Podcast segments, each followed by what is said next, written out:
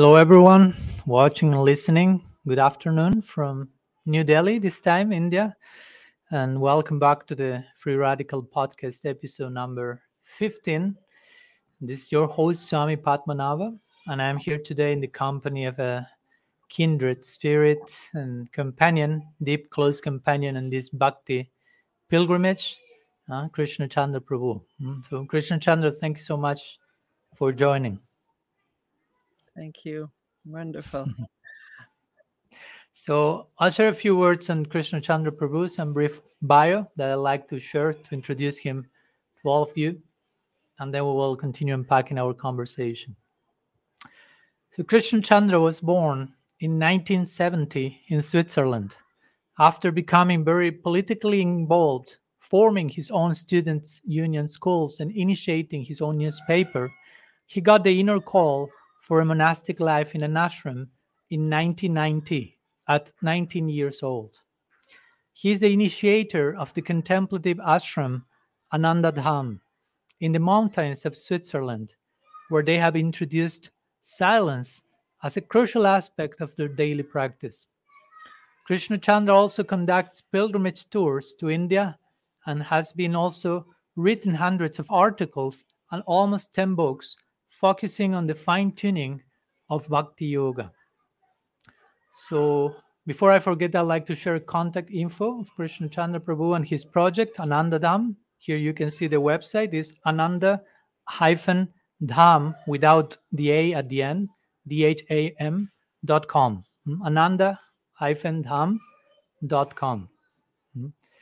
So in my personal case, in rela- relation to my own personal experience with Krishna Chandra Prabhu, interestingly, I, I, I will say that our first communication, I don't know if Krishna Chandra Prabhu remembers, but once Krishna Chandra Prabhu wrote to me an email uh, addre- addressing me as Padmanabha Swami, which is my name, but confusing me with another Padmanabha Swami.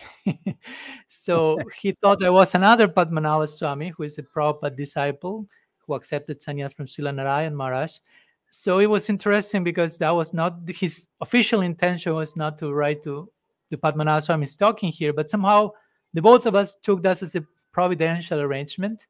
And that ended eventually in him inviting me very generously to his ashram, Ananda Dham in the Alps in Switzerland, where I went last year for the first time.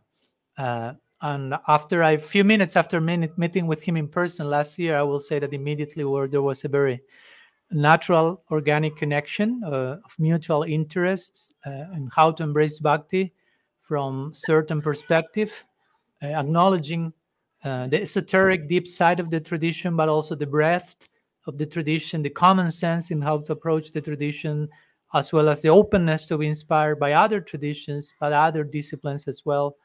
So it was a very quick connection, and and now personally, I've just I'm just coming almost from my second visit to Ananda Dham a few weeks ago. Uh, already planning my third one next year with Krishna Chandra among other activities. So here we are today having this conversation. And as you know, our Free Radical podcast considerably revolves around the notion and the contents of my recent book on radical personalism. So Krishna Chandra always loved to invite my guests to share a few words on what does the term radical personalism mean to you if you can enlighten us a little bit Thank you, Maharaj. I'm just coming out of a week of silence, so these are practically my first words. And thank you to meet you in this strange media uh, through a screen. Mm. like you know some connection but also some separation it evokes in the heart but i'm very thankful also just before i answer your question to that i have met you and that there are out there in the world devotees who reflect deeply and have the courage to um, for non-conformity who have the courage to really go uh, their own path and when i met you and we when we sat together we had the feeling to become really truth to Gauranga and Radha and Krishna. Um, we cannot just be enca- engaged in some traditional way, but it needs something. And I really felt just seeing you at the airport, embracing you, really to have met a, a heart brother. And this doesn't mean that one has have years and years together, but it's mostly being connected through a sadhya, through a mm. and through a vision of bhakti. So this was very precious to me. Thank you very much, Maharaj. So regarding your question, radical personalism, what a word. I think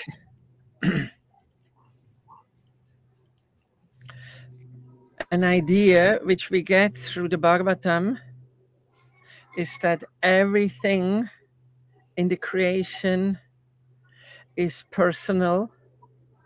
So, and this obstructs ourself extremely from the tendency to depersonalize and exploit any other thing and being.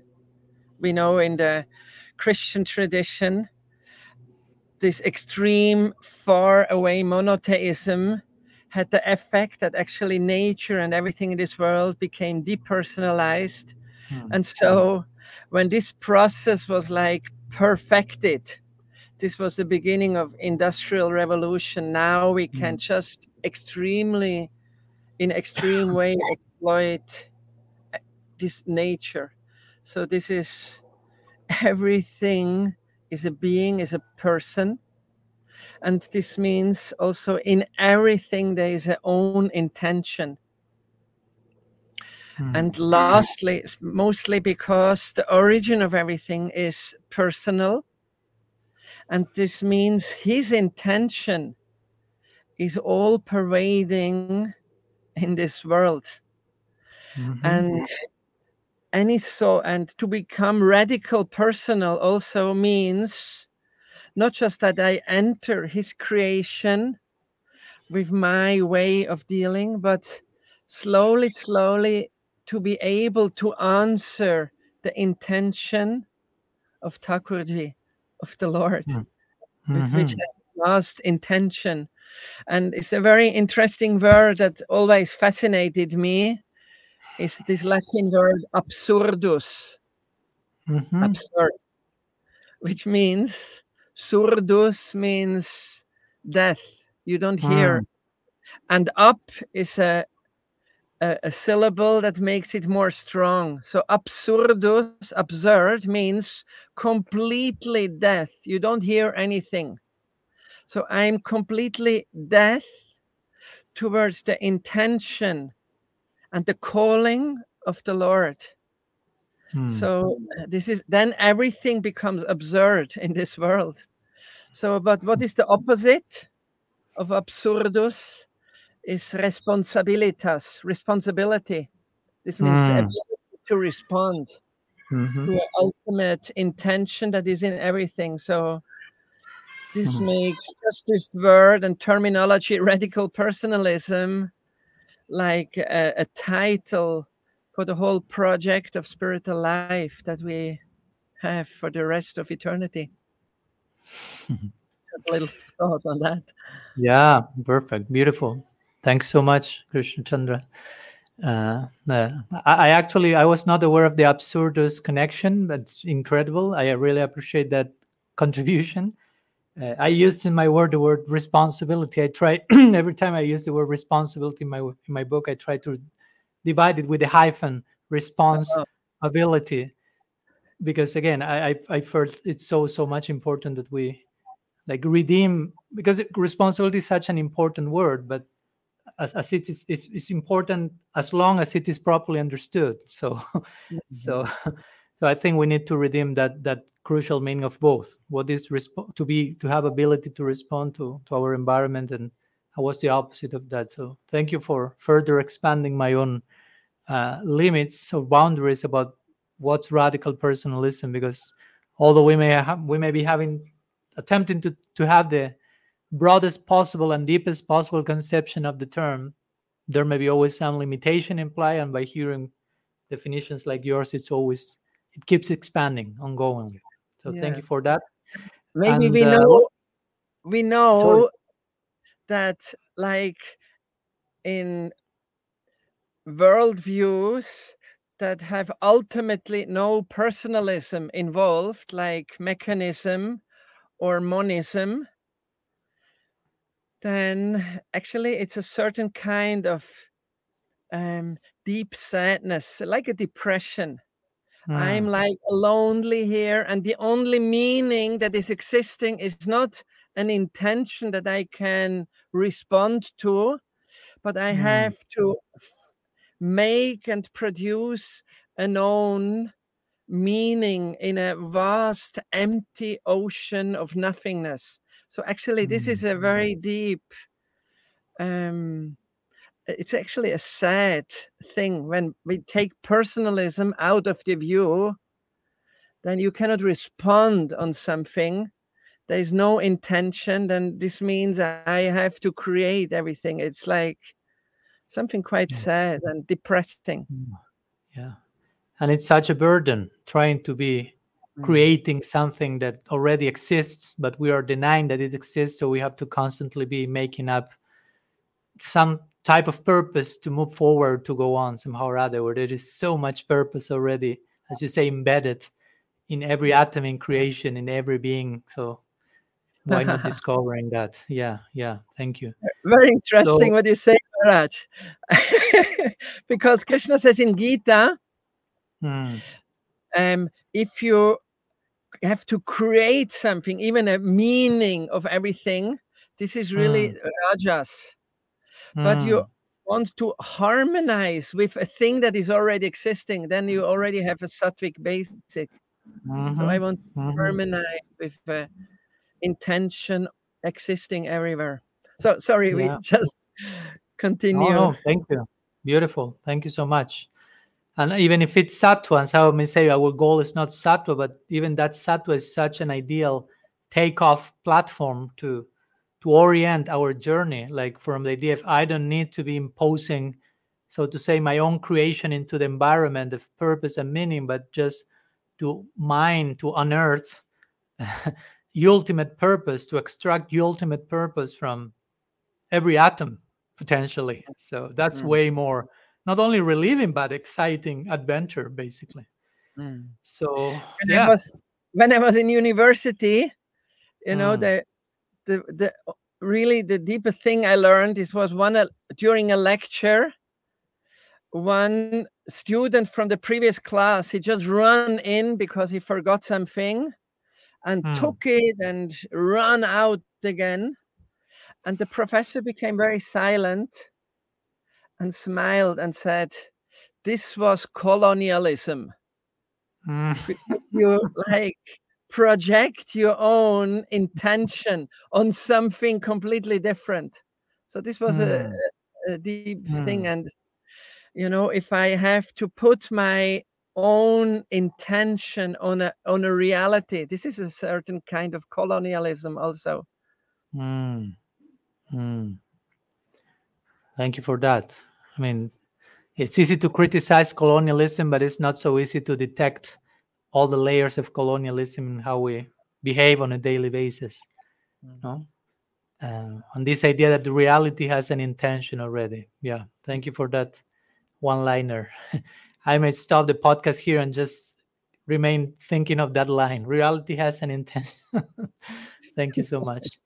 So anyhow, after this uh, warming up, I mean, now you are witnessing which are which are our exchanges with Krishna Chandra Prabhu. Although some of you are witnessing our conversation live, this is the normal conversation we have had when we met first, and we were like in a train for a few hours. When we returned from the mountains a few days ago, in the train again for a few hours it's just from one topic to another in a very natural way, being carried by the waves of hopefully honest inquiry and conversation. So that that idea is that today's conversation will not be an exception to that rule. So hopefully you can feel it as informal as possible.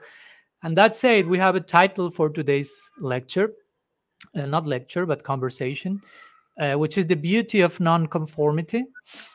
Uh, and we chose this title, I will say, in consideration of the nature of both and the things that we share in common and the importance of that we consider to think outside of the box, uh, to be very careful of not labeling other people, of not submitting blindly to forms of conformity in the name of surrender, to try to be honest about not living a lie in the name of spirituality, and so many other things that hopefully will come out today in our conversation. And this particular title is in connection with one, as usual, one of the different radicals that appear in the second part of the manifesto, Radical Personalism, part two of the book. And in this case, it will be the radical called radical freedom. Mm, so today we will not only be talking about nonconformity, but in that connection about freedom. So I, I will share a few lines, the corresponding few lines, which happen to be in page 129 from the book. And, uh, and then we will proceed to unfold, flesh out whatever wants to be manifest it says shame, guilt, and fear are not the way to conceive of and relate to reality, especially to the ultimate reality, the sweet absolute. Ours is a positive oriented tradition, and we adore a loving and most merciful God. Although most Gaudiyas know this in theory, we still need to actualize our own potential by the way we embody each of these core values. We call this radical freedom. Hmm? So, in this, in connection to this section, is that we have been inspired today to also name our conversation the beauty of nonconformity. Hmm? So, Krishna Chandra Prabhu, I don't know if you have any uh, thoughts that you may like to share in connection to what we have just read or anything that comes to your mind in, in relation to radical freedom, the beauty of nonconformity, and so on? Mm. Maharaj, thank you. Just these few lines are very precious.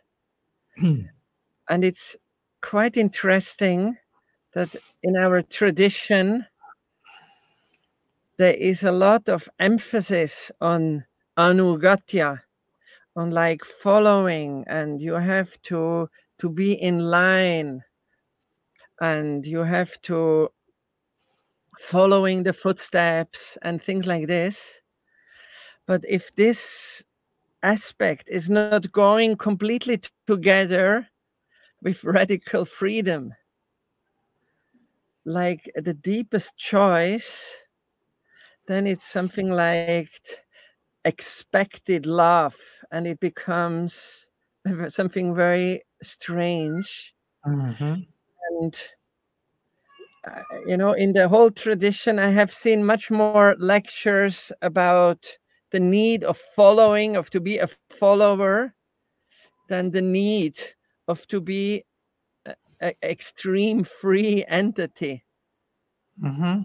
so this is not so much mm. emphasized and that's why we both feel um, there is a lot of um, expectation of conformity in a tradition. And our Srila Sridhar Maharaj, he has like a, a, line that he many times quotes that we are not form makers, we are form breakers. Yeah. yes. And that it needs in every spiritual tradition it needs that the deepest content of truth has to be put again in the front has to be again in the in the front line and mm. the latin word to put something in the front line again Com- that is confront uh, yeah, or provocation. Okay, yeah, okay. Pro, pro means in front, and vocare Mm. means you know, there is a vocal. There, it has to be said to be again in the front. Mhm. So, and conform in conformity, normally we don't like so much uh, this aspect of provocation, but how important it is. And if we see our dear Gauranga, he's like the uh, archetype of provocation in so many ways. Like Mhm. most of the close relation um, associates of Chaitanya Mahaprabhu are persons completely outcast in that certain um, society. They are from lower caste. They're even from Muslim circum- uh, circumstances, or you know, it it's like this happiness of provocation is not much loved, and this means there is a, a certain layer of expectation of conformity. hmm hmm Okay, lots to think about from what you have just said. a few thoughts that come to mind. Of course, first of all, I I loved your idea of expected love. I mean, I don't love the idea in itself. I love how you framed it, but also I love the idea of fleshing out that love doesn't have to be in, in that way, basically. And, and love requires freedom. If there's no freedom, there cannot be love. Today we we're talking about that with the devotees, how how freedom is the necessary price to pay for love. And of course, freedom has its price and its risks, uh, but that's the price of love. So if we really want love, we will be willing to price the price with all risks involved. that's part of our commitment to the ideal of love, uh, and and how part of that uh, and entering into that space of freedom, allowing ourselves to be free, even allowing ourselves, like Gandhi will say, to make mistakes. Even if they say, No, I won't give you freedom because you will make a mistake. Give me the freedom to make a mistake. so so I, I appreciate this idea that you're mentioning about provocation or i like in my book i use the word confrontation. The two words generally we don't feel very comfortable about in society. We immediately feel oh there's something bad that's some- you shouldn't be doing that. But also that shows how much we sometimes lost the original meaning of words and how many times we end up using words that have many times the opposite meaning. Like you say you, you hear provocation and it sounds like something undesirable. You use confrontation you, and you feel that shouldn't be happening.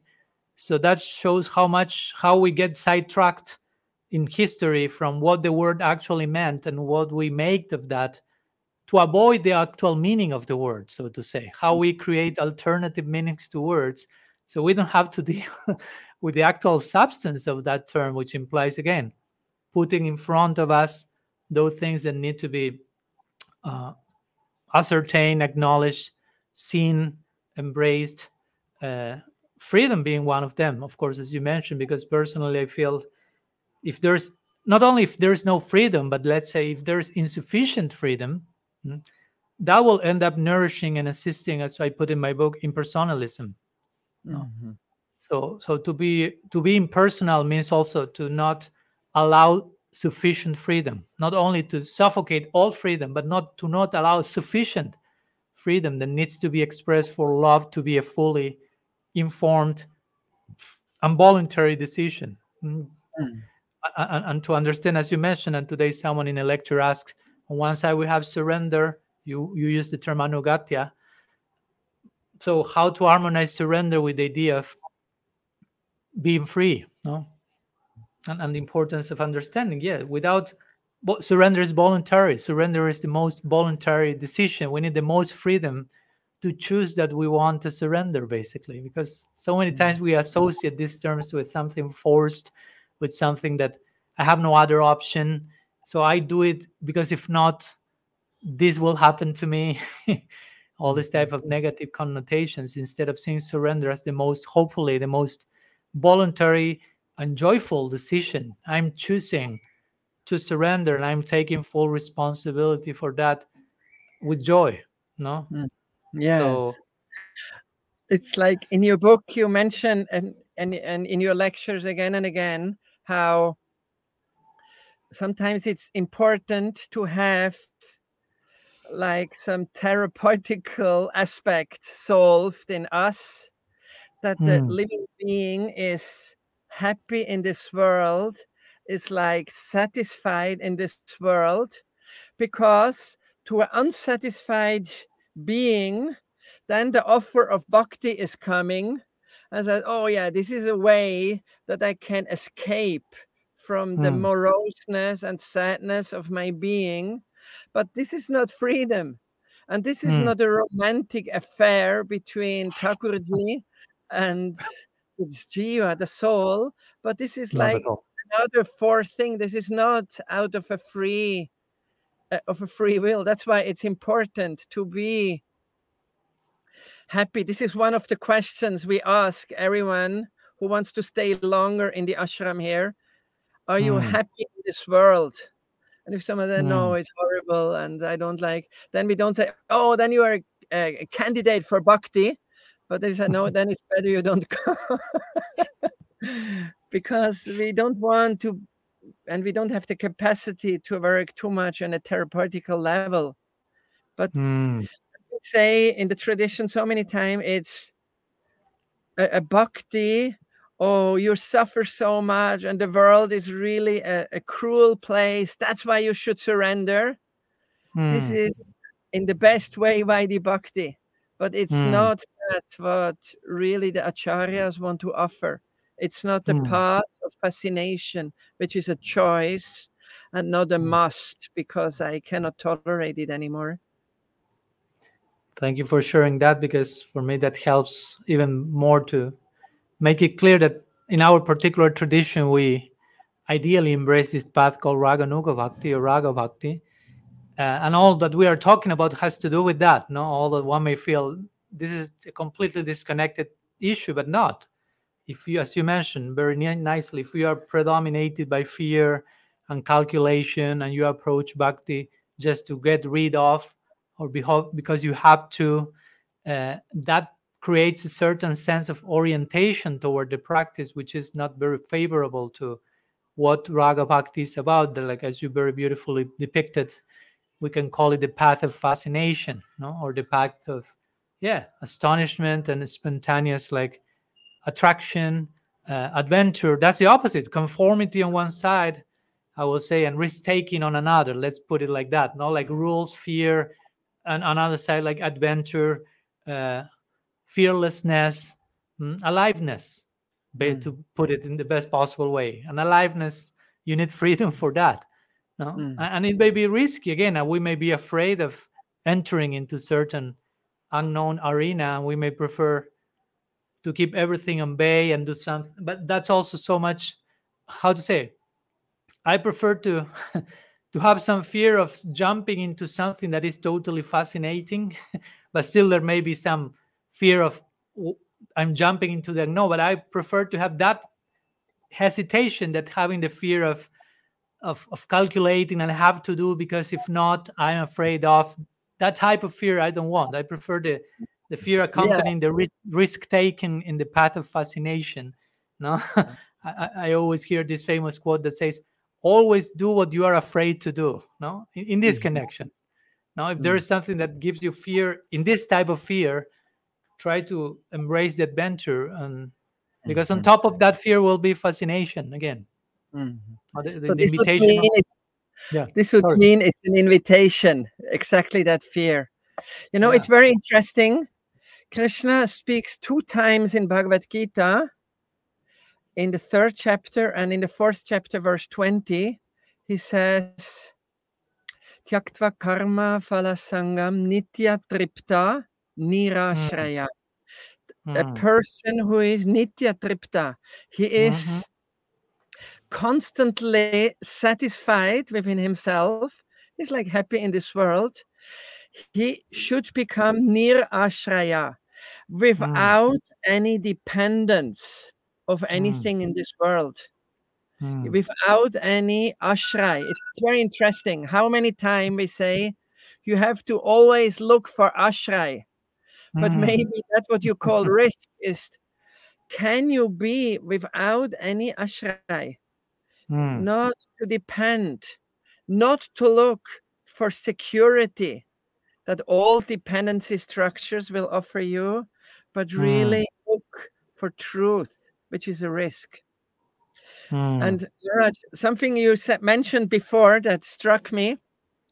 You said freedom, one has to pay a price. Hmm. Can you elaborate? What is this price of freedom? Hmm. Well, there's a few things to say about that, of course. Also, we can talk about the price of not choosing freedom. Of course, there is a price for everything. I will make that clear because sometimes we think, okay, if freedom has a price, then I, I don't want to pay a price. So I choose the opposite of freedom. That has another price. And, and, and it's way, it seems it's cheaper, but at the end of the day, it's way higher. No, the price we pay for not choosing freedom. So, of course, I would like to make clear again freedom is the before going to the price of freedom freedom is like the norm in our tradition even in the relationship guru disciple as you are mentioning how sometimes we understand this idea of taking shelter or surrender or anugati and we may interpret that with i have no choice of my own anymore no criteria. But for example you quoted the gita and at the end of the gita when krishna is talking with arjuna he's inviting arjuna to okay now you fully deliberate on what I shared with you, and then do as you please. No, so Krishna, the guru figure, is telling the disciple, okay, now you decide what to do with what I gave you. No, now there is the freedom part. So of course there is a price to pay for freedom in the sense, of course, first of all, that we need to. It's a beautiful price. No, it's not a bad word. Price. I mean, to be free, you have to to be courageous you have to be vulnerable you have to be uh, you have to enter into this arena of risk taking. Even at the end of the day you will realize there was no actual risk. When you are fully realized as Srila Sridhar will say in the beginning you feel too much risk no gain. Then you will realize the more the risk the more the gain.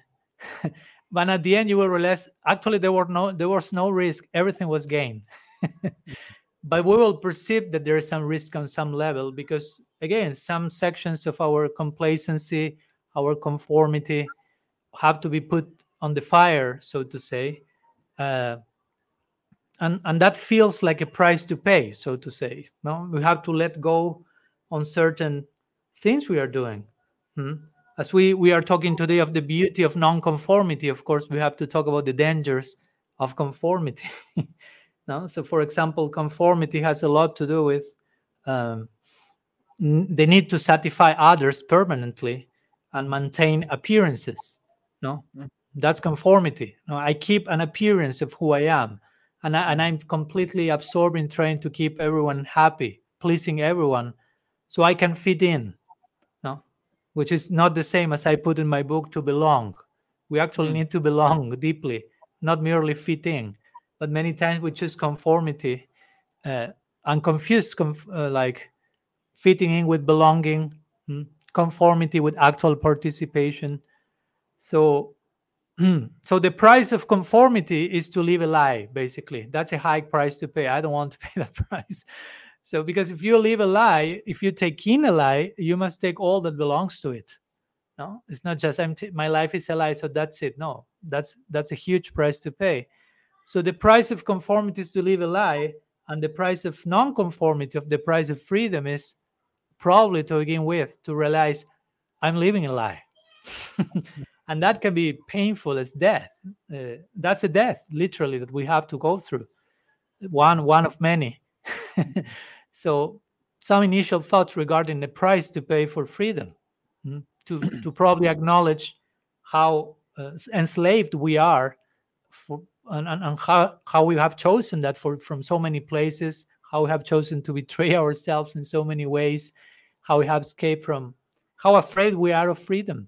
And that's part of the price to pay for freedom to to acknowledge to awaken to those to those facts. I'm terrified about being free. Mm. although on, on a mouth lip service i may say freedom ki jai but when the opportunity is given for me to fully be myself and take full responsibility we may realize many times i choose someone else to tell me what to do think for me feel for me live for me which is not possible of course but we try hard enough so Mm. some words what do you think about that Krishna Wow. Thank you very much. You know, taking a risk, it's such a, a, a deep thing because we are we think that security is the highest gain Mm. and then slowly slowly leaving a certain security um yeah it's it's not easy it i have to like you say not just go through a bodily death this is quite this is Mm. always the small brother is called the bodily death Mm. big brother is Mm. leaving a certain mentality that i was carrying for many Mhm. many lifetimes in me Mhm. and when the when the soul is like outside the embrace of divine love naturally she starts the soul starts holding for some insignificant securities and how this has to be left and you know beside this is a, very big risk and Mhm. i Mm. always see Mm.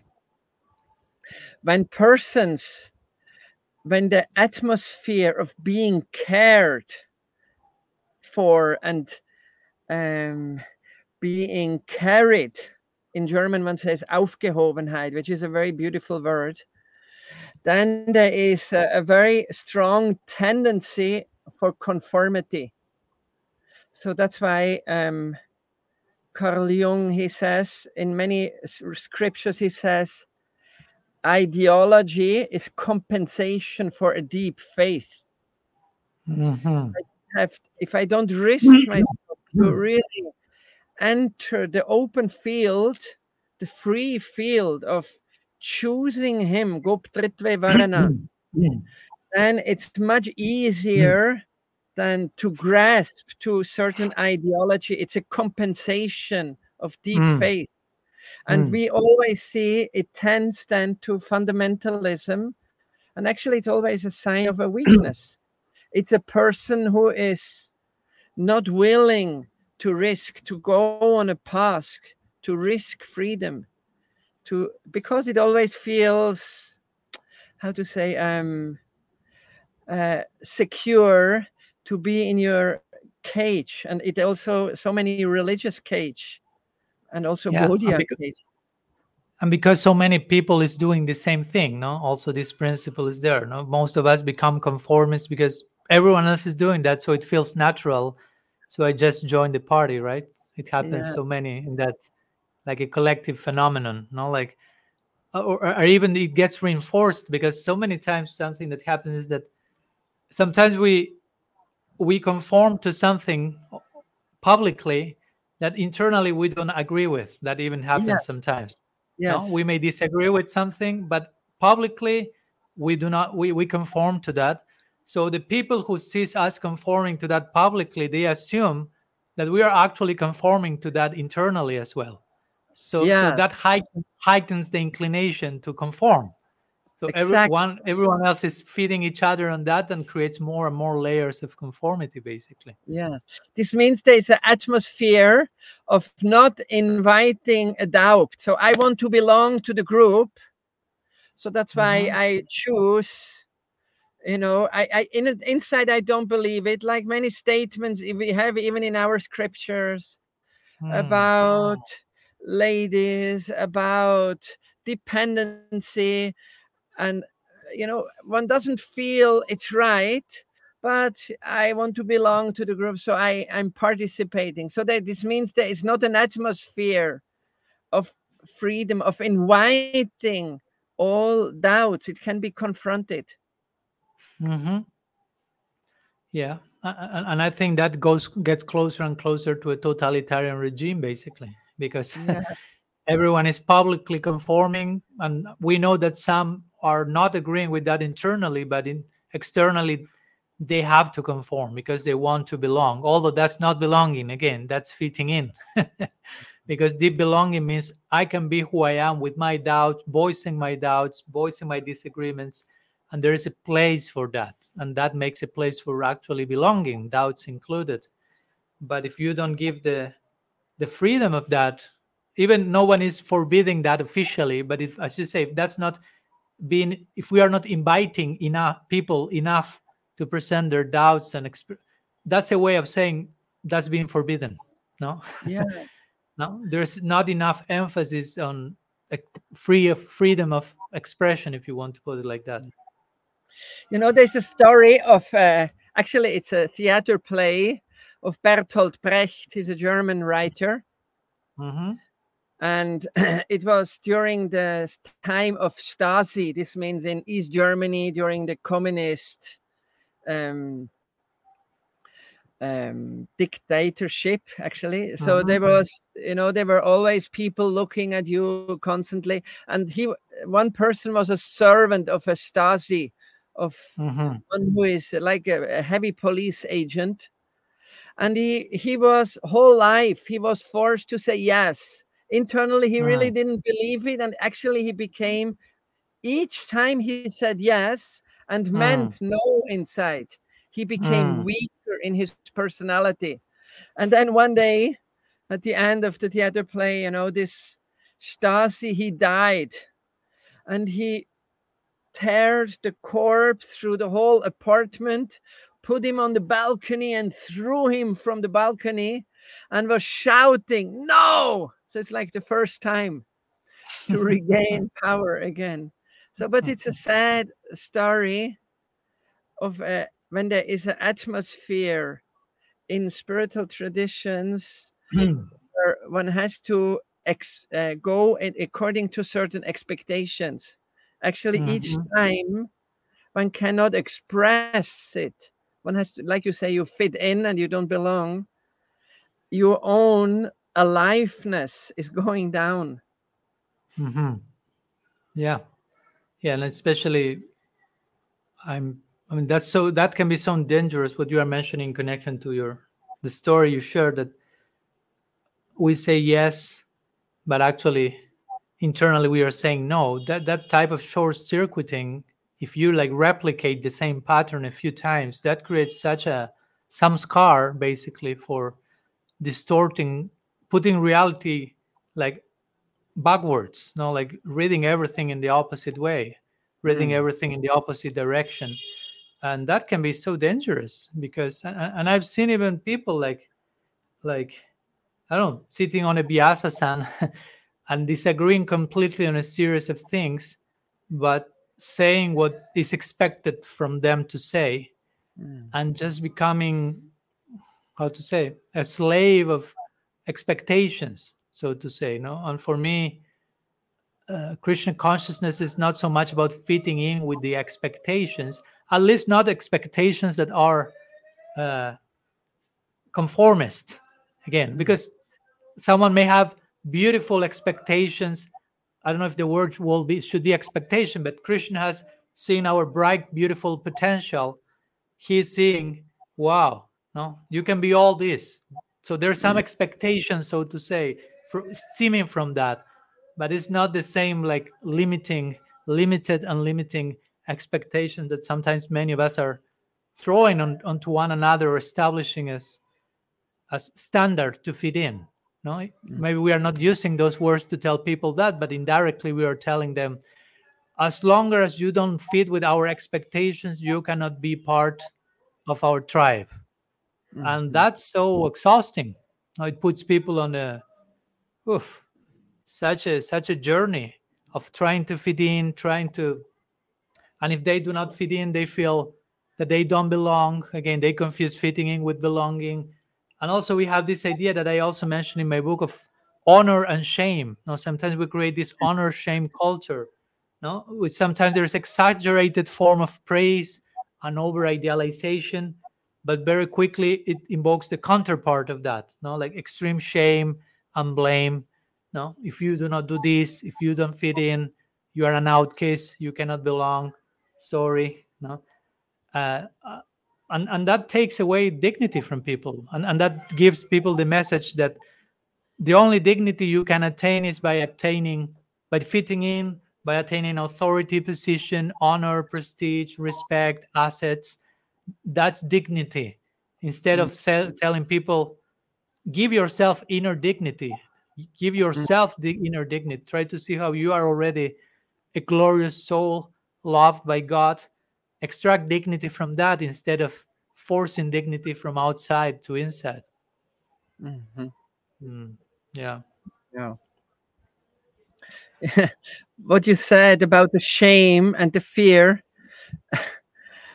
of the you know being in a tribe and the religious group are quite intense tribes and maybe Mhm. there is you know from a very old structure since thousands of years not being part of the group meant death.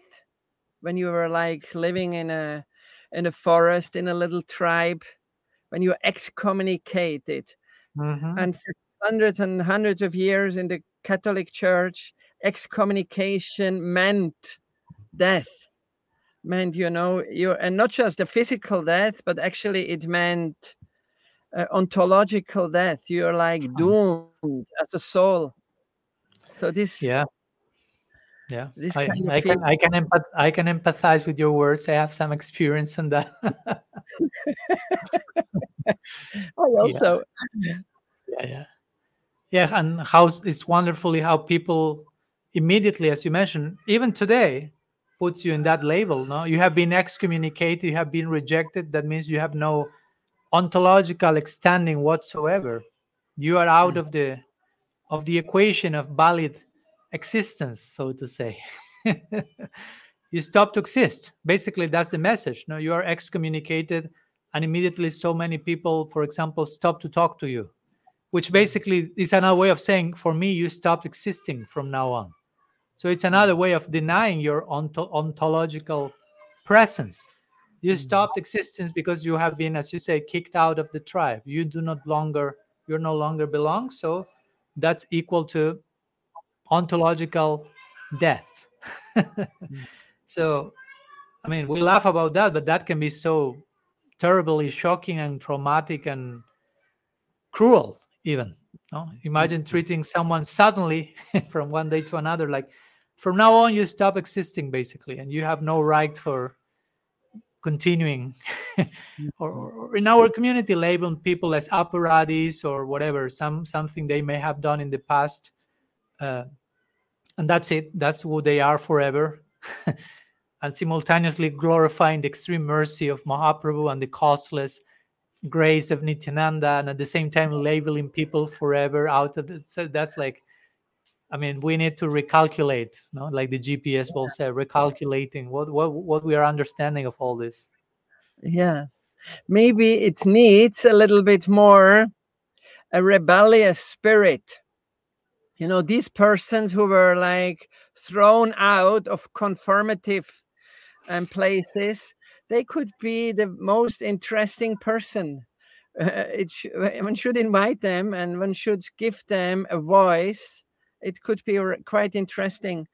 And this is something i also don't see so much cared in the Gaudiya community that there is two how to say um two aspects which are extremely important in each one's spiritual life.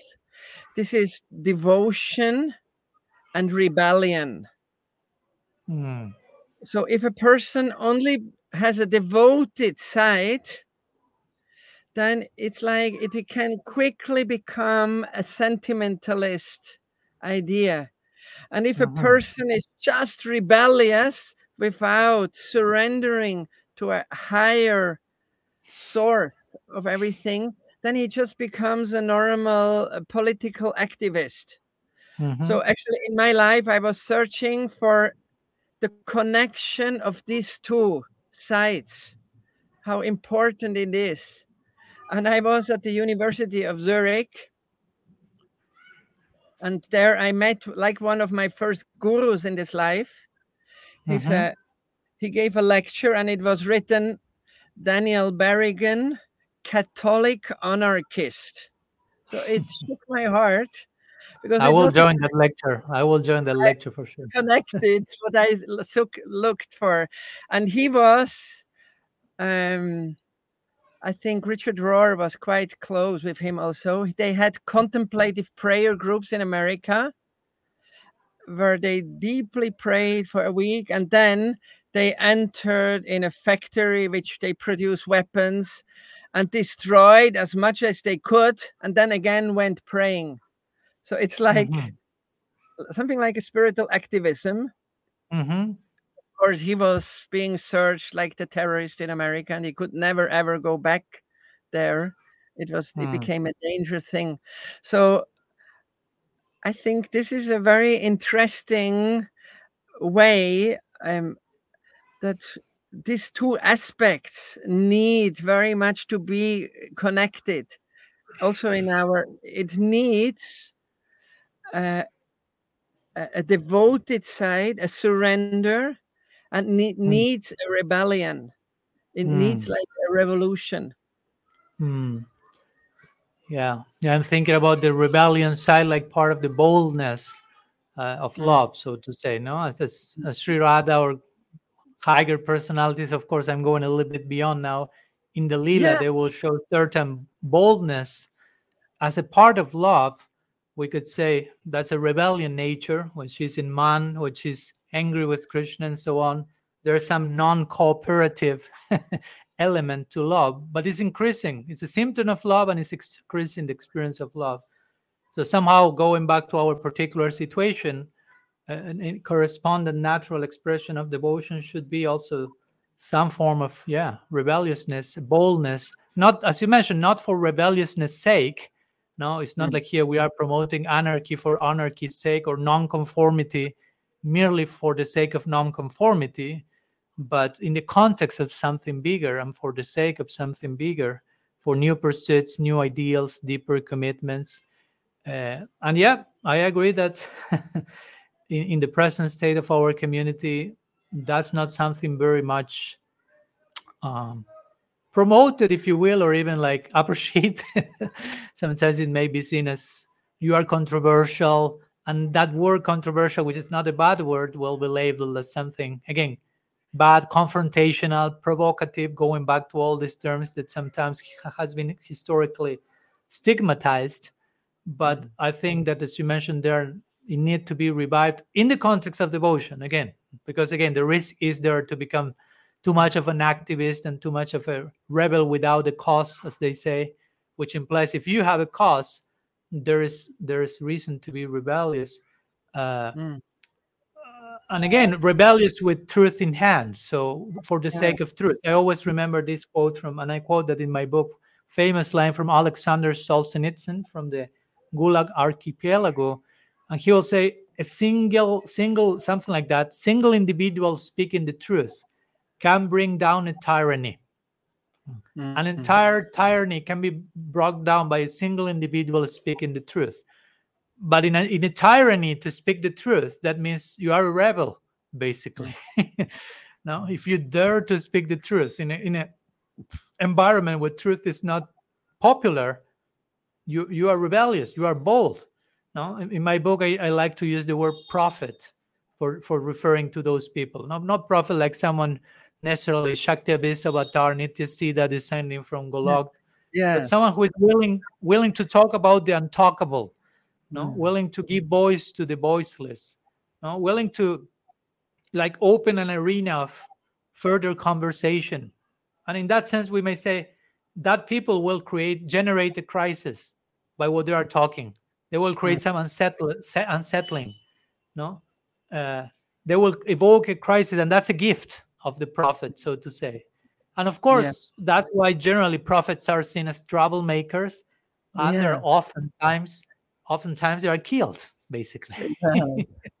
you know, Bhaktisiddhanta Saraswati Thakur, our Mm. Bhaktisiddhanta Saraswati Thakur, he was asked, you know, you create havoc everywhere you go, you create difficult situations. So why do you call your magazine Harmonist? Because everywhere you go, there is some fight going on. yeah that's a good question gave- the answers he gave himself was very, very deep. He said, Ah, harmony with that eternal realm has Mm. to create turbulence in a mm, in a world that started sleeping completely that in a world that fell asleep. So Mhm. that's why, in one way, a person who is in deepest harmony with the will of God, naturally, he will be the biggest confrontation in a world where even Krishna is saying in Gita, Yoga Nashta Parantapa. Again and Mm. again, I'm trying to establish an atmosphere of truth, and again and again, it falls apart. So, you Mm. know, uh, when one l- tries to put a harmony here, he becomes a threat for the Mhm. status quo. And this is a Mhm. dangerous thing. So, start loving um, that havoc is wonderful. And I'm very happy that you extended it even to the spiritual world before. How Shrimati Radhika, in many verses, even in Padyavali, Tyajantu Bandava Sarve Nindantu Mm. Guravejana Tathapi Mama Sarvasam Govinda Mama Jivanam. Where Shrimati Radhika is saying, it doesn't, it may be that all my relatives reject me. It may be that my Gurujan, my superiors, they leave me and uh, criticize me heavily. But I have to tell you something. Govinda is my very life, you know. So Mm. it's exactly that spirit that you mentioned Mhm. before. Mhm, mhm. Non-conformity to the extreme. She's the ultimate non-conformist. yeah, yeah. I mean, God, God is the ultimate, the, the supreme non-conformist. So we have to, how to say, as you mentioned, we have to conform to parampara, but the spirit of conforming to the parampara, parampara is a lineage of non-conformity. So Mhm. we are being we are conforming to a lineage of non-conformity, so to say. So th- that means we are becoming non-conformists uh, ourselves, no? And Mhm. and I know that again, one requires patience. I'm, I'm I'm not expecting that non-conformity will become very popular because only a few people have patience with deconstructing all the lies that may be there established as truth, all the lies in oneself, of course, all the deconstruction of ego, or sometimes even deconstruction of whole groups and institutions that have been like inf- infused by lies or wrong ways of doing things, and they need to Yeah. be fleshed out gradually. So, but yeah, that's in the higher realms, and somehow that has to be reflected here as a a commitment to truth. Let, let me share a few lines that came to my mind when you mentioned Bhaktisiddhanta Saraswati Thakur. I shared in my book a few lines here. He says, uh, one second, Yeah. page 300, and just a few words, when, how he describes humility in this connection between some sometimes, many times, as you mentioned, we may think, but you should be humble. No, no, we shouldn't be rebellious. Rebellious is the opposite of being submissive. Mahaprabhu praised submission and humility so much and surrender. We shouldn't be bold and rebellious and humility. But what does it mean, humility? you know, it has so many meanings, of course. And one of those, Prabhupada Bhaktisiddhanta will say, without cheating anyone, we should boldly proclaim the truth to everyone. If the truth is bitter or unpopular, but bestows blessings on the living entities, we must speak it. Unless we fearlessly speak the truth, the sweet absolute will not be pleased. And then he becomes even more intense. The aggressive pronouncement of the concrete truth is the crying necessity of the moment for silencing the for silencing the aggressive propaganda of specific untruths that is being spread all over the world and so on no he continues but it's a little bit too long too too long humility implies perfect submission to the truth and no sympathy for untruth and so hmm. on. So so yeah I, I hmm. totally agree with your point and i appreciate what you mentioned on how if, if in a particular place world society group family truth is not the norm someone who stands for truth will be seen as a threat will be labeled as bad confrontational controversial but that's not so much those labels are not speaking so much about how bad that person is but how compromised we are in our ideals that when someone speaks the truth we'll feel threatened no so that actually sheds light to the condition we may be where we feel a representative of truth as, as a dangerous person, no? Mm. Wow. So a crying, yeah. a crying necessity to stand mm. up. Yeah. You know. and have a have a freedom for that. This is wonderful. Since, since you mentioned the idea of freedom, Krishna Chandra going back to that point in particular, and I recall we talked a little bit a few weeks ago when we were in Switzerland. We mentioned you mentioned to me something in connection to Erich Fromm, in connection oh. to freedom and the fear of freedom we may have. I don't know if you would like to share with all of us some of those reflections because it's I think it's an important point to understand why we are so terrified about freedom basically. Mm-hmm. um, quite interesting. You know, Erich Fromm, he wrote a book in German. It's called Angst, Furcht vor der Freiheit. And the English, they made it, I think, Escape of Freedom. It's the hmm. Title hmm. in English. And he hmm. wrote it in 1941. So this means hmm. in middle of the First World War, a 2nd World mm-hmm. War. So and he escape, he was, escape yeah, the name is the escape from freedom or the fear escape. of freedom. There are two options. Yeah. Okay. Okay. Yes, this is his book. That's for those who would like to look for the material eventually. Yeah. Sorry. Oh, it's written in 1941, I think. So yes, it's like yeah.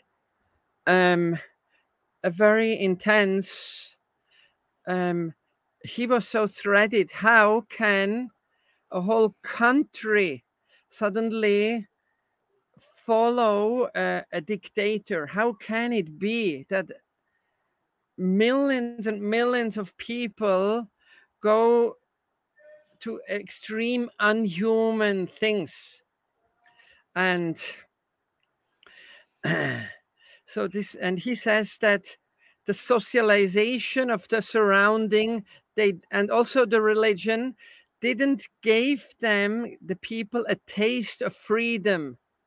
And that's why they prefer when they don't have this and they the risk of this freedom they try to orient themselves only of power and subordination or um, gehorsam i don't know the english word that this means to follow and to be a to be a follower so this mm-hmm. is quite a, a threatening structure. So he wrote this whole book. And it's like the whole book is an invitation, not of only political freedom, but mainly the, the deep to risk a freedom in ourselves, to not just become dependent from some external structures. Mm-hmm. You know, not just to feel at home when it and then he says also not um this fear of freedom it needs uh like a monism it's uh, the opposite of radical personalism it needs mm-hmm. a one like the dictatorship it needs a one opinion that is valued one, and yeah, cannot one narrative be, yeah. yeah one narrative it cannot be happy with extreme pluralism and mm-hmm. it cannot be like um in favor of that and when we for example look at Brihad it's very interesting in the higher realms we accompany Gop Kumar in his travel the bigger the diversity is becoming mm. so but he has to be extremely happy in different ways how things were done and be fascinated by that. If a person is just reduced to himself and not fascinating from extreme variety of expressions, this means uh-huh. he, he follows that what Erich Fromm is saying you know he needs a security he cannot question any authority and he needs just one narrative because otherwise his his whole thing would would scatter his whole building would scatter hmm. Hmm. Yeah, I, I really like the. I quoted Erich Fromm also in my book, and I recalled, I think, something that we also talk with each other that he will use this term of authoritarian religion Yeah. specifically, uh, how in, in authoritarian religion, like the subjective experience of the participants is that of subordinating themselves to a higher power in obedience and reverence and worship. Uh, but it's not a surrender that is in response to to love, to the love that the authority may display, but rather just because the authority holds power over them, basically. Mhm. No? And, and in those in that in those systems, the, the main sin is disobedience, basically. no? Mhm. So Yeah. here again comes this idea of obedience, disobedience, because we hear the word obedience so many times, but and, and, and Erich Fromm contrasts contrasts the notion of authoritarian religion with that of humanitarian, basically. no? Mm. Humanitarian religion is what we may call radical personalism, where it's basically stands that you become unexploitable instead of disempowered and abused. So I think that's an important way of putting it. You know, how we can practice bhakti in a way that we become unexploitable. No? Mm. because many times these systems, as you are describing, are completely disempowering. So we become very susceptible to exploitation, very exploitable. Mm. Uh, I mean, as you say, very fearful of more than one narrative, very fearful of nuance, very fearful of diversity. While actually our whole wor- goal, as you beautifully described with the example of Brihad Bhagavatamrita, which for me is such a such an important book, in the sense of it's, it sets so many precedents for us as a lineage to pay attention to. One of them being the more you progress, as you mentioned, the more diversity there will be, and the more your fascination with that diversity has to be there, so you can appreciate the ultimate diversity that will be shown in the goal you want to attain in Braj, so to say. If you are not able to be fascinated by all the preliminary diversity, you won't be able to appreciate the full diversity that is there in, in Golok. And that that's how Gopakumar passes the test. No, he's going to so many places and fascination after fascination and increase fascination, chamatkar, uh, Mm. instead of instead of the sense of security that I better stay here, which is somehow the offering he will receive from so many places, if you will, if you want to take it like that. The vote is offering, you can stay here and be happy here. You don't you won't need anything. Everything is settled. Security. Oh wow, I can stay here for eternity.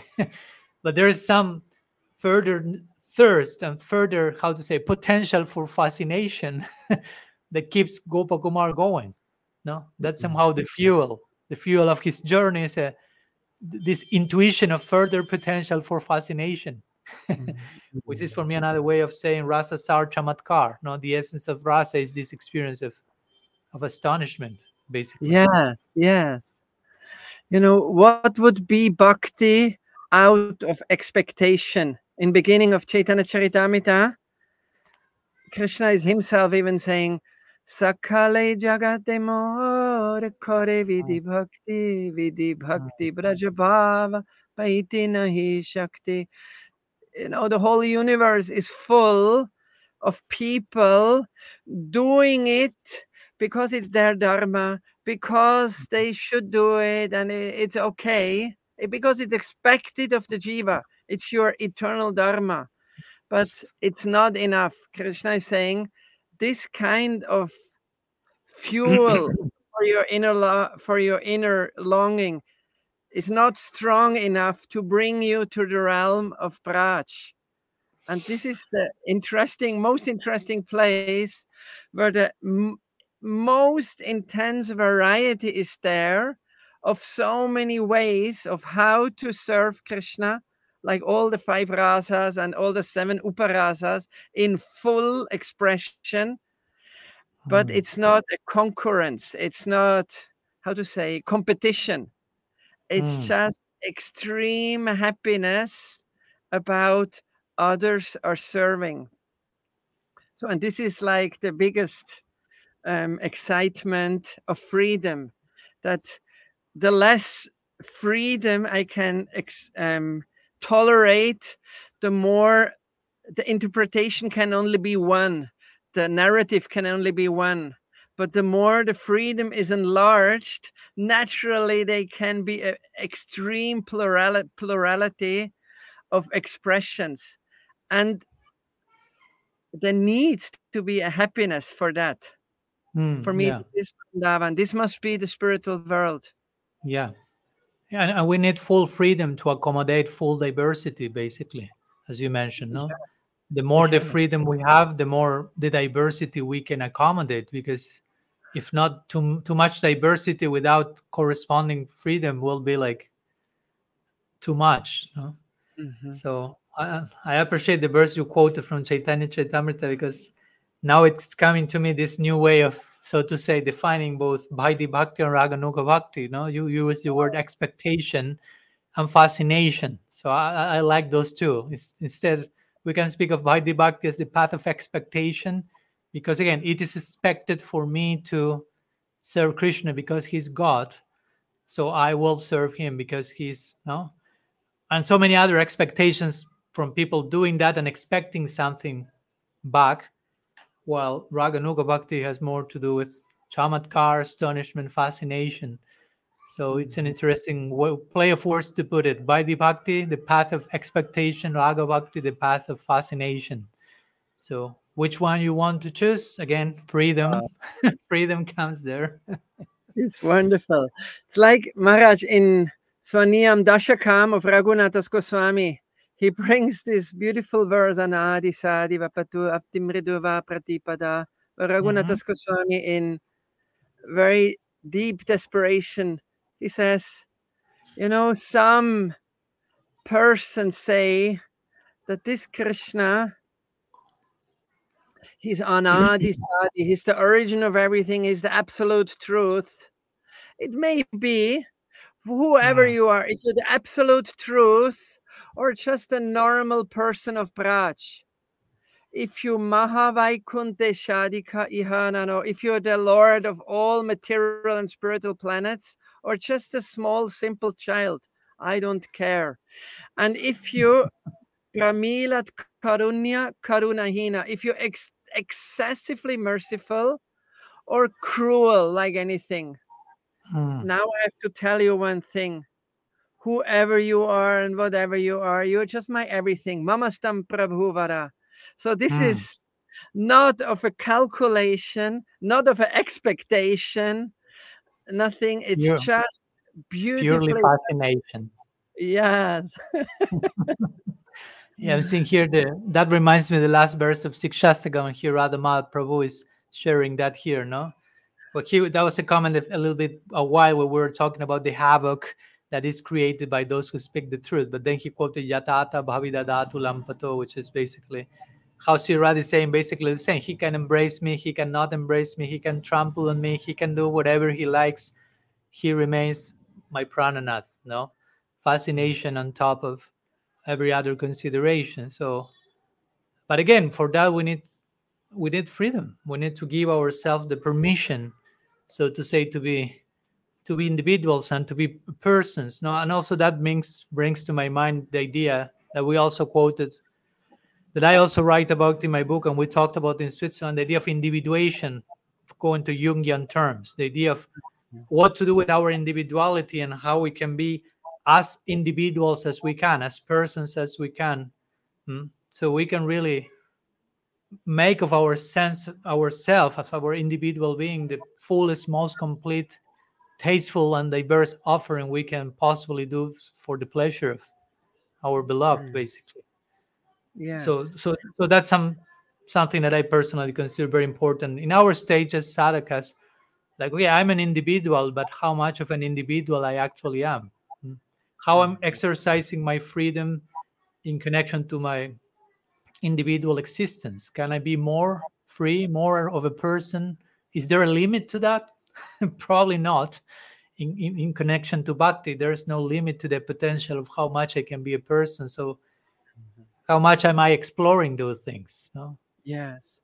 It's so wonderful. You know, this word individuality, Hmm. it's like this individere.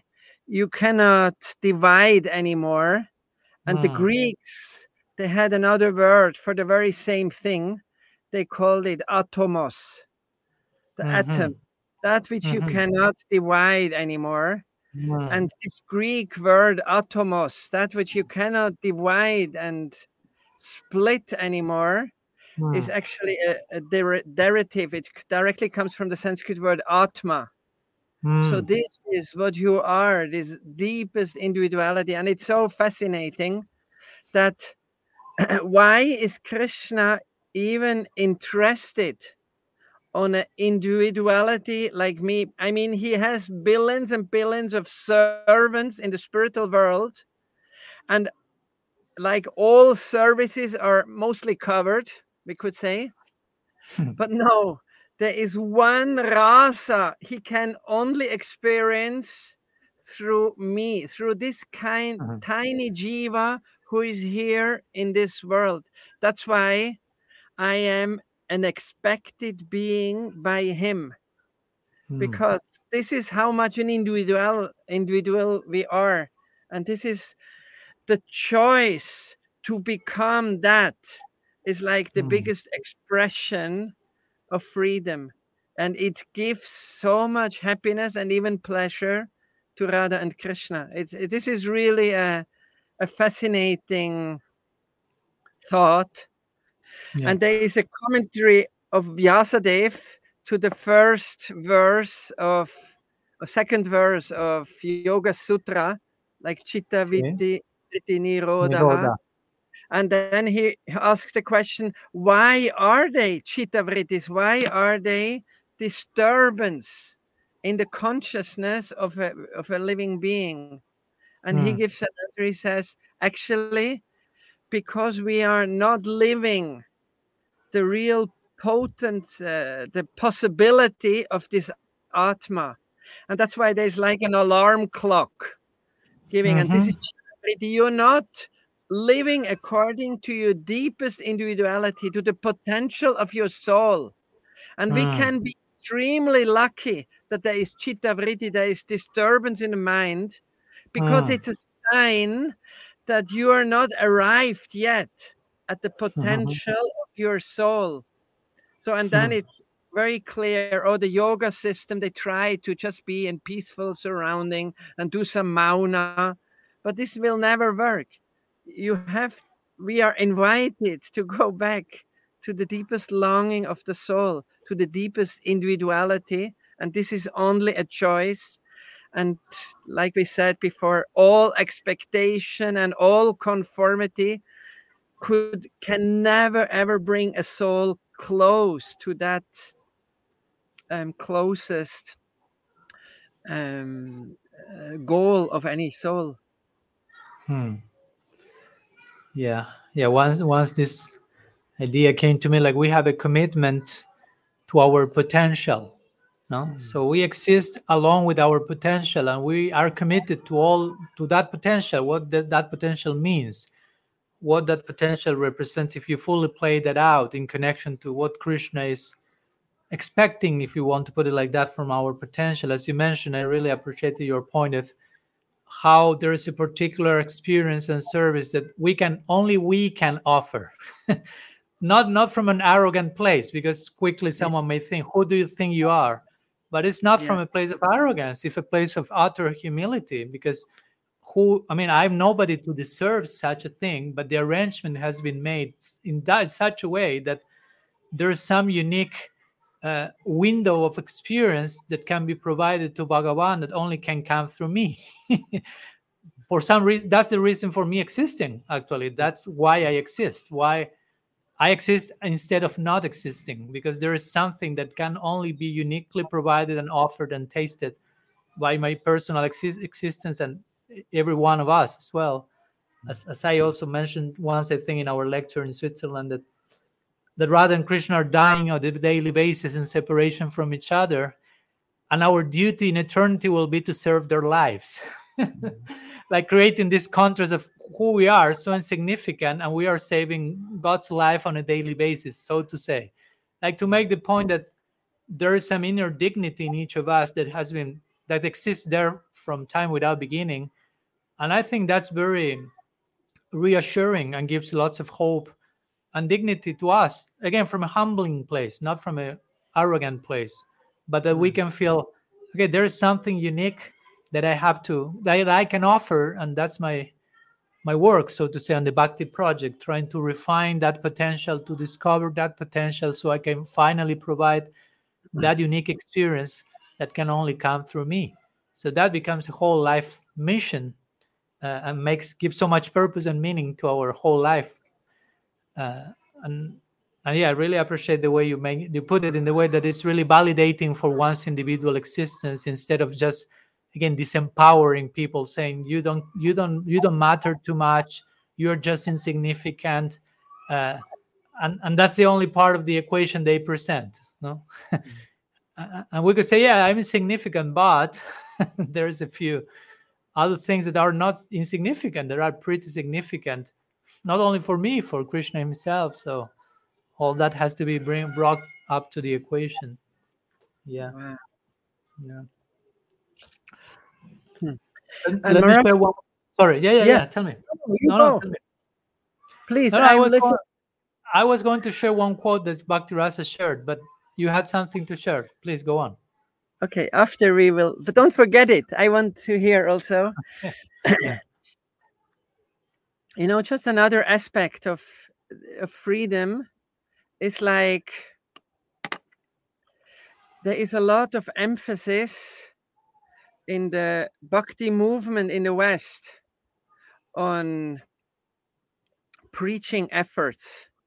And mm. I hmm. think there is a lot of energy wasted in that mm. because we don't have this deep dignity in a soul that we think, oh, I have to override it and we have to present and give something and now they should come so to have like a very deep uh, a faith in the freedom and not just um, to souls coming on the path but also um, i saw it many times that um, if we accompany souls on the path of bhakti oh now you have to tell him like this and he maybe he's going away from the path it has to be like this.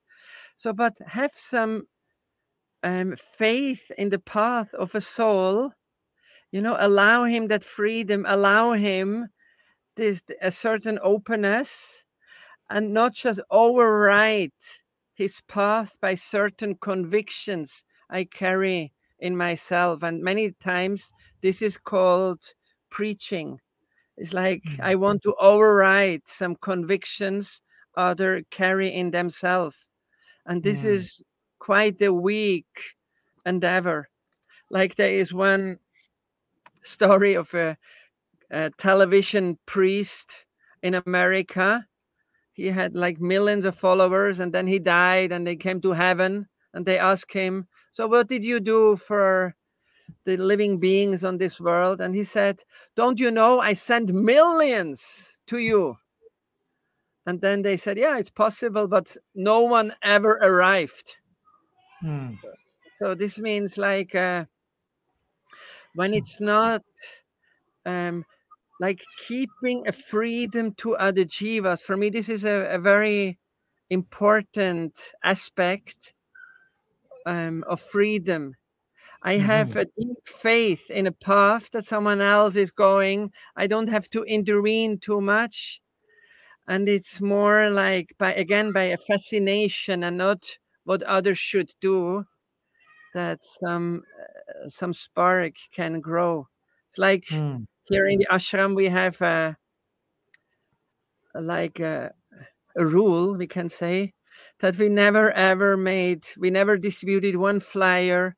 We we never went on the street to give any invitation.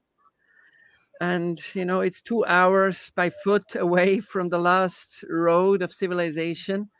But we are like over flooded by persons. And i i just have i feel this should be much more an emphasis and not mm. overwriting the the path of others which is often called preaching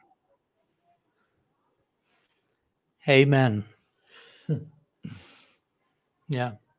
Yeah, I, I, I what can I say? I, I totally agree.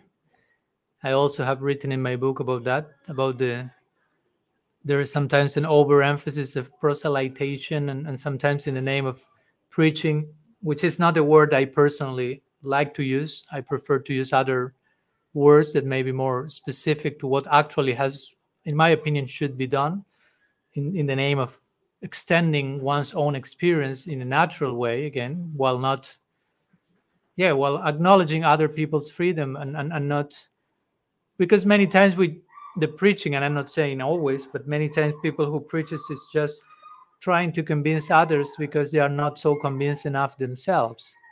So, so there, I'm, I'm not acknowledging my own lack of conviction and i'm like inter- interfering other people's freedom in the name of universal compassion or something Yeah, yeah.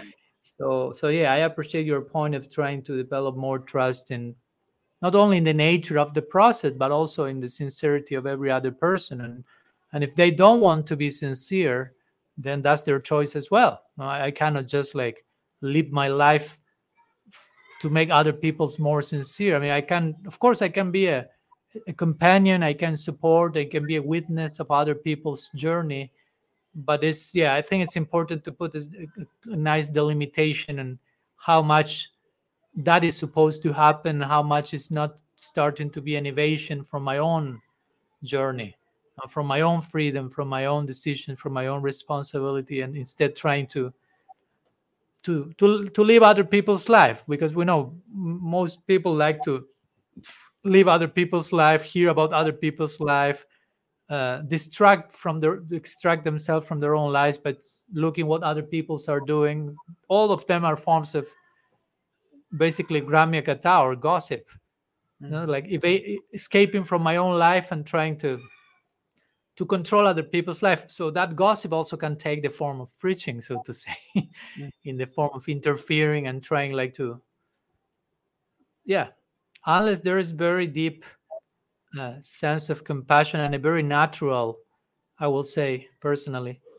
very natural overflowing of my own freedom, of my own practice, and that sprinkles other people, even without my intention of trying to control the sprinkling, so to say.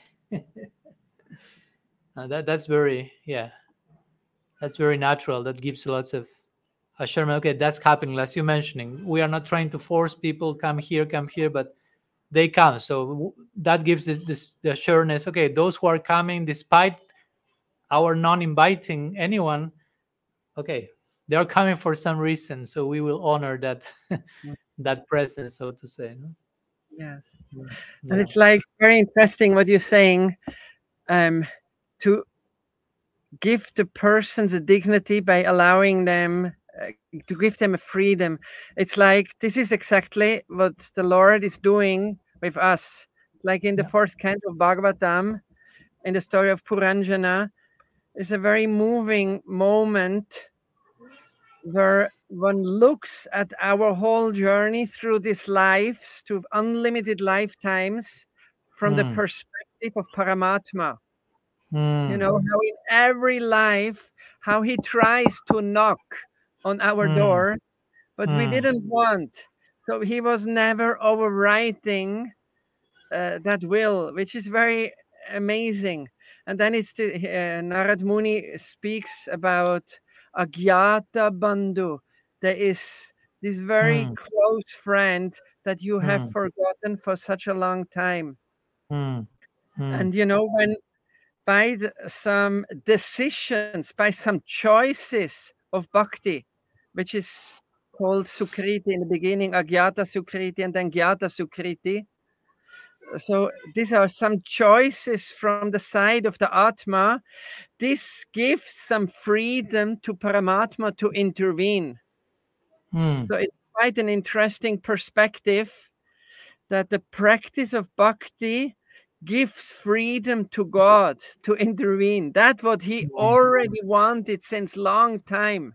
He wanted Mm. to intervene, but he respected our right for ignorance in a str- in Mm. a strong way.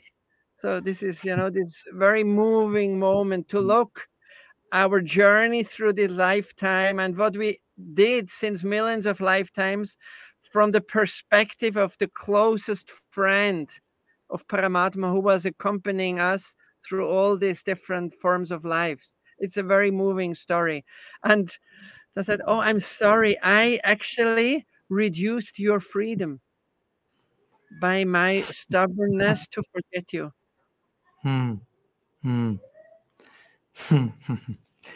yeah, and that for me, that's wonderful to think also like how someone like again Paramatma can be witnessing our plight and and and suffering in the context of that, wishing that we turn our faces to Him and establish some connection. So there's so much suffering, but at the same time, there's so much, as you say, respect for our right to remain in ignorance, as you mentioned, because that's like the preliminary stage of love. Now, if I, I'm respecting your freedom, I'm honoring you as an individual, and if there is love, let's be let's have it in a voluntary way. If if you are not choosing love fully, I, I cannot impose that on you. So even though I'm suffering like hell, seeing you suffering so much, at the same time, I honor the the idea of love so much that I cannot go against the very nature of love, as a general rule, at least, and just force that upon everyone. Because sometimes that's a classical question hmm, of why we suffer. No, if God is all good, all merciful, why we suffer? And and actually, the actual reply, although it may sound totally contradictory, is why we suffer because God loves us. I say, what? Yes, because He loves you. He's willing to give you the freedom to choose yourself to love Him. And giving freedom to choose means you have to have at least one more option, at least two. And, and one option will be to love Him, another option will be to ignore Him. And the consequence of ignoring Him is that you are suffering Mm. Mm. But all that is coming because he loves you. He's giving you the choice, that freedom. So, st- strictly speaking, you can reply to that question like that. We suffer because God loves us. Of course, we need to unpack that answer so people doesn't get doesn't freak out even more. yeah. And I think it's important in that connection to add that this suffering is not that what people call suffering in this world like sickness and dying and losing things but it's actually i have only one suffering as a jiva. I'm suff- i'm suffering unconscious separation of him. Mm. and this is how a sadhu sees persons.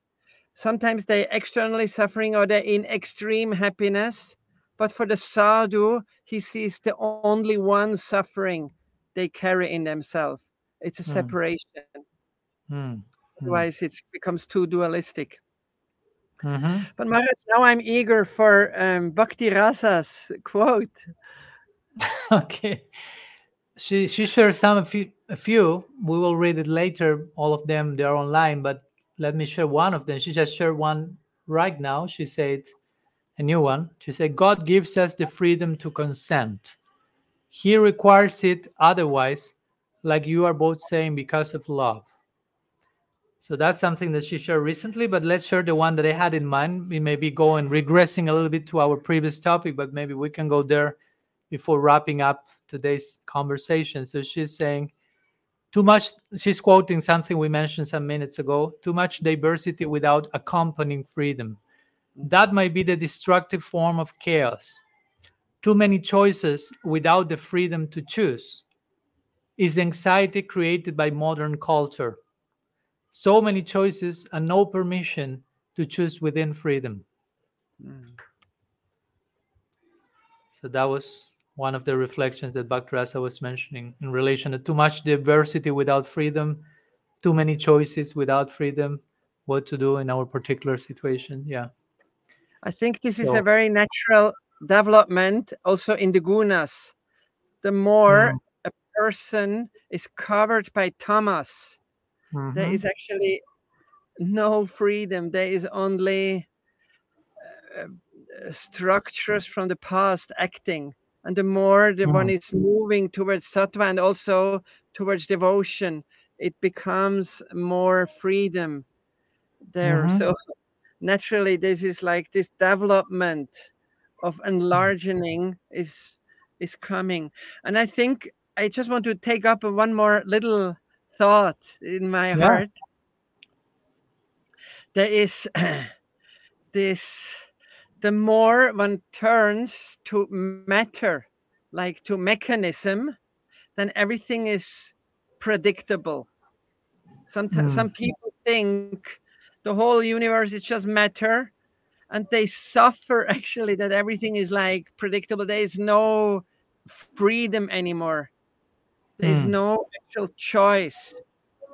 So, you Mhm. know, but the more one is going to the other extreme of a worldview of prema, of divine love, then everything is surprise at every moment, even for Radha and Krishna themselves.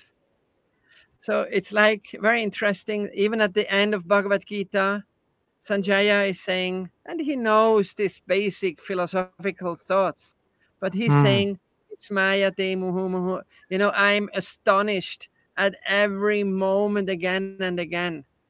So Mhm. I would so the more one is going to predict to a predictable realm, to mechanism, slowly, slowly the freedom is reduced. But the more one Mm. is like moving towards the divine love, uh, then the more everything at every second is surprise, is like fascination. There is a, a term which I like very much. Is ta- it's called taste for mystery. Mhm. So only a person who has freedom can work in that realm where everything is mystery. Mm. And you know, recently I'm many times I accompany people and devotees while dying.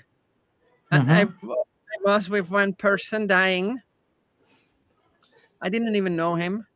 And then I asked the doctors on what he did he die, and they say in German it's called idiopathische neuropathie, idiopathic neuropathy, and I didn't know what this means. So I looked in the dictionary, and it's written of unknown cause. Mhm. So you know, in this world they have even very elaborate terminology for that they don't know because they don't live the taste for mystery. They have to have words very that seems as they would know it. But actually it can be a taste for mystery at every second and every moment. And I, I for me this is a very natural aspect of, of freedom. It's like Mhm. going prema the more i go towards tamas the more the less is the freedom Mm. the more i develop towards sattva the more freedom is developed what to speak if i go towards divine love in prema everything is surprise at every moment even for the lord Yeah. that's why it's so fascinating even for him Mm-hmm. Yeah, Hari Bhagati Premnashra Bhava Kutilabhabet. Divine love moves in a crooked way like a snake. No? I love that line from Rupa Goswami. They're completely unexpected, as you mentioned. No? There's no, there's total, again, fascination. We are back to the path of fascination. So I, I, I appreciate your, this concluding note you are mentioning on freedom and how freedom is can be such can freedom can be so free so to say that it gives place to uh, absolute unexpectedness and absolute charm and surprise for god himself at every Mm. single moment so that that's the highest level of potential of freedom. Of course we can talk about mahaprabhu krishna himself relishing radha's bhav. And that's again surprise at every single moment. It's a bottomless ocean and that's why the gaura lila has to continue forever because he's never touching the end of his surprise experience. Uh, like the symptoms of anuraga that rupa goswami describes you know that krishna and krishna see each other and every time they feel first time they're meeting surprise who is that beautiful girl uh, and, and, and will say, but you were with her five minutes ago. No, no, no. I don't know who she is. I'm seeing her for the first time. So it's difficult to grasp from our situation, but I've in the connection of our discussion that is showing the potential of freedom, how free you can be, that everything actually turns to turns out to be ever new at every single moment, even for God Himself. So what to speak for us? What's what to speak of the invitation we are called for in the land of radical freedom, no? Mm. uh, and nonconformity as well because to reach there we have to be again everything there is supremely free but everything else is nonconformist in the sense that it's always constantly non-conforming to a certain settled way of doing things but it's non-conformist in the way that love itself its very movement of love is non-conformist so we're creating new patterns. No, mm. it's improvising on the spot so to say with great genius. And everyone is adapting to that. Nobody's complaining.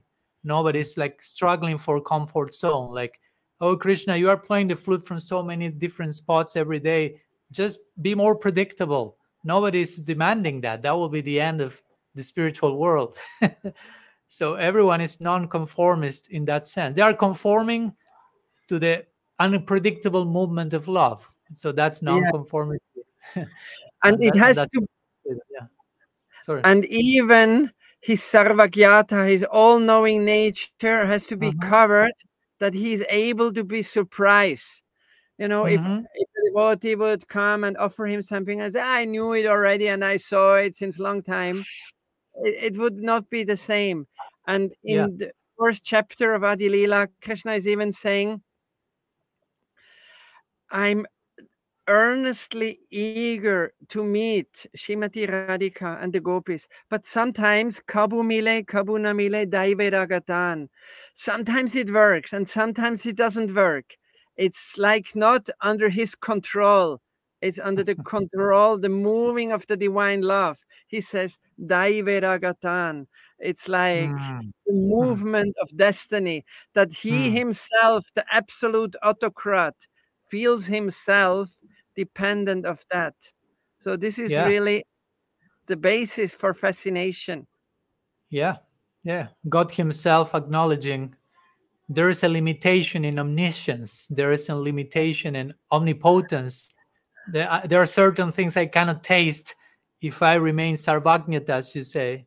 So we need a further arrangement here, so to say. No? And that's where, of course, Yoga Maya will, and the dynamics of Lila will make him mugdhata, in the words of Raghunath uh, Vishwanath Chakravarti Thakur, like bewildered to facilitate something that cannot be experienced otherwise. So yeah, it, it, it reminds me this Jewish quote, which is sound kind of is similar like to a koan, like this Zen koans, like a riddle. It says, try to think about a person who is omnipresent, omniscient, and omnipotent. What does such a person lack? And someone may think nothing because he's omnipresent, omniscient. uh, No, no, he Hmm. lacks limitation. He lacks that experience. So he needs to make some arrangement to also experience that. So he can really be rasa Rasaraj. He can be really the king of the tasters of everything. So we will say that in terms of limitation, he becomes again mugdata. It seems to be a limitation, but actually it's facilitating a further experience, which again, this is a paradox of of reality. No, God is omniscient and omnipotent. It seems there's no place for limitation, but that creates its own limitation in itself to be omniscient and omnipotent. So to solve that, he remains omniscient and omnipotent of one layer, but on a deeper layer becomes something else, not something less. and that's how we conclude to the idea of Krishna being Akhila Rasamrita Murti, being the king of, of rasa, basically, you know, in order to taste everything. Mhm. So anyhow, here Bhakti, Bhakti Rasa is sharing God's limits in love are limitless. Mm. So yeah, that that's that's how it works. So anyhow, dear Krishna Chandraji, we could continue here for hours and days and weeks and eons, and that's my hope. Kirtaniya Sadahari Satatam Kirtayantamam Nityam Bhagavata Sevaya mm, and so on. All these verses that tell us how sadhu sangha is about no, getting together. Nityam. Yeah, I was thinking about that also. Chatur Chatur Sloki of the Gita. Yeah. Shanti cha Ramanticha. Yeah. So so so that's the taste that we are having here—a taste of transcendence and a portal uh, of eternity. Now we are having given a glimpse of what we are supposed to do for the rest of forever. So i feel very grateful feel very blessed to have received that trailer today with you in this last hour and 45 minutes. Wow already. But i think we, yeah yeah.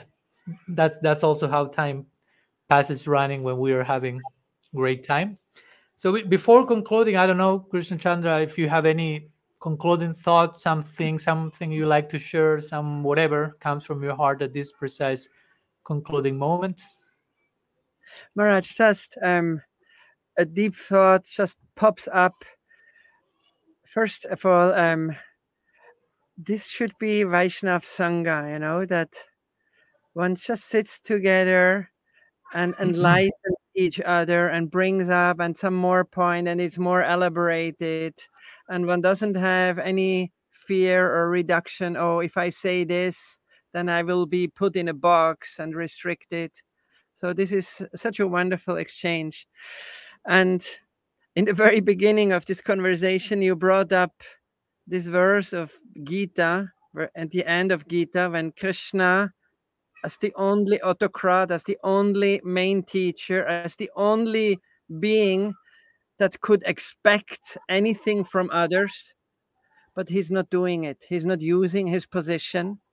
And mm. after teaching so long, nearly 700 verses, he's just mm. saying, Yatta ichasi tadakuro. Oh, Arjuna, now you choose what you want and you think deeply on it so this is a, a wonderful dynamic. But now, just something is coming. Krishna is really reflecting. And then he's giving Krishna like a sign. Yes, I'm ready for this mm. risk of freedom. I'm ready for this path of love. And just the neck, because Arjuna must have done, given him a little sign Krishna. It's not hmm. mentioned in Gita, but we can assume. Then actually, Krishna is just saying the most, the deepest um, words of whole Gita. Very touching. He spe- and only then he can reveal the deeper thing. When I offered something and you reflect, and now he agreed out of his choice, and only mm-hmm. at that moment he's allowed to continue speak and he can mm-hmm. reveal the deepest thing of his heart. And krishna is saying shrinu me paramam vaja oh arjuna now hear my paramam vaja hear mm-hmm. clearly the deepest instruction the my deepest words and he's saying um, this is very touching because mm. in this world we see some souls they choose god and their ishtadev their most beloved lord but krishna is saying ishtosime dridhamiti i choose you as my ishtadev mm. you know and this can only come because arjuna made a choice if mm-hmm. otherwise this deepest secret of his heart he could mm-hmm. not he could not share and there's also just mm. uh, besides that there's some commentaries in bhagavatam like in the beginning of sixth canto mm-hmm. where um, Parikshit asked, How can a soul be protected from really deep suffering? And then Shukadev Goswami gives like wrong answers. He says, "Oh, yeah. by punya, by karma, yeah, yes, you should just be a pious in this world." And Parikshit says, "No, I cannot believe that. For me, this is useless." And mm-hmm. then he mm-hmm. says, "Okay, you just you know do some prayaschita, you mm-hmm. know, do some um, little penance." I said, "No, this is useless." And then Vishwanath Chakravarti Thakur is commenting, if Parikshit would not have disagreed by using his freedom in a spirit of openness, mm. Shukadev Swami would not have continued speaking. So, and this is what we experience at the end of Gita. Yeah. Only Yeah. because Arjuna really made the choice, then Krishna can say this Paramavaja, this deepest word. Oh, Arjuna, oh soul, I choose you as my Ishtadev. Yeah. Or like at the very end, as we were talking in Switzerland, the very end of the ninth canto, when Parikshit asked Sukadev, Can you tell me about Krishna's Leela? And Sukadev replies in two verses. and if Parikshit wouldn't have used his freedom to disagree with that and say, Please Yeah. speak more in detail, we wouldn't have Krish- 10th canto of the Bhagavatam. Mm. So, so yeah, we can see the value of of freedom presented in, in this particular context for further revelation, for further inquiry. Or the same with Ramananda Samvad. No Mahaprabhu asking Ramananda, tell me something. He says something, Mahaprabhu says, Ego bahi age kaha. That's superficial. Go for augment the truth. I disagree. I'm using my freedom to disagree. and that takes us to to the highest possible limit. So so that's yeah, I really appreciate what you are sharing about how the deepest secrets, the deepest jewels in the ocean can be only discovered but by a use of voluntary immersion, so to say, continue with the ocean analogy, voluntary immersion in the ocean of, of freedom, basically. No? Mm. So thank you so much for that, Krishna Chandra Prabhu. I really will love to conclude on this high note that you have shared with us. And very happy to be sharing with you again. Very happy to see you there in your Bhajan Kutir in the mountains there. Uh, very beautiful place, always longing. One of my many uh, close homes to my heart around the planet. One one of the main ones. It's in the top five. I can tell for sure. Uh, and since I mentioned Ananda Dham, I like to again share for those who have not been connected before, if someone may like to somehow connect further with Krishna Chandra Prabhu and know more about his message and teachings. Uh, here is the website of Ananda Dham. It's Ananda hyphen Dham, D H A M dot com. Hmm? Ananda dot com. Hmm? So again, thank you so much for you. Thank you so much for everyone connected today. We are concluding our episode, and next Saturday we'll be meet again. This will be the last meeting probably of the whole year. Let's see, because then comes Kartik, and I will be out of social media totally and out of this podcast. And after that, I may continue a little bit with uh, some retreat from certain dynamics uh, while being in India and maybe concentrating more on writing and other projects. So let's see. Let's see. Maybe I, I may continue in December with some episodes. I'm still deciding, but probably next Saturday may be the last one from this each this year at least season one of the Free Radical podcast. And next Saturday, which is October 21st, at the same time, which was a different one from usual, the same time as this one, 8 a.m. EDT time. I will be interviewing a, dear, a dear friend of mine, Namarasa Prabhu, who somehow is my podcast acharya. He was one of the first one telling me to start the podcast. So we will be talking next uh, Saturday on the topic of the heart of community life. Mm, That will be the main topic for next Saturday, which is, of course, quite connected to many things we have touched today. So, see you there. Thank you so much to everyone for having connected, and thank you so much, Krishna Chandra Prabhu, for blessing us with your you. presence, wisdom, Radhe, Radhe. and heart. Jai Jai Shri Radhe. Oh.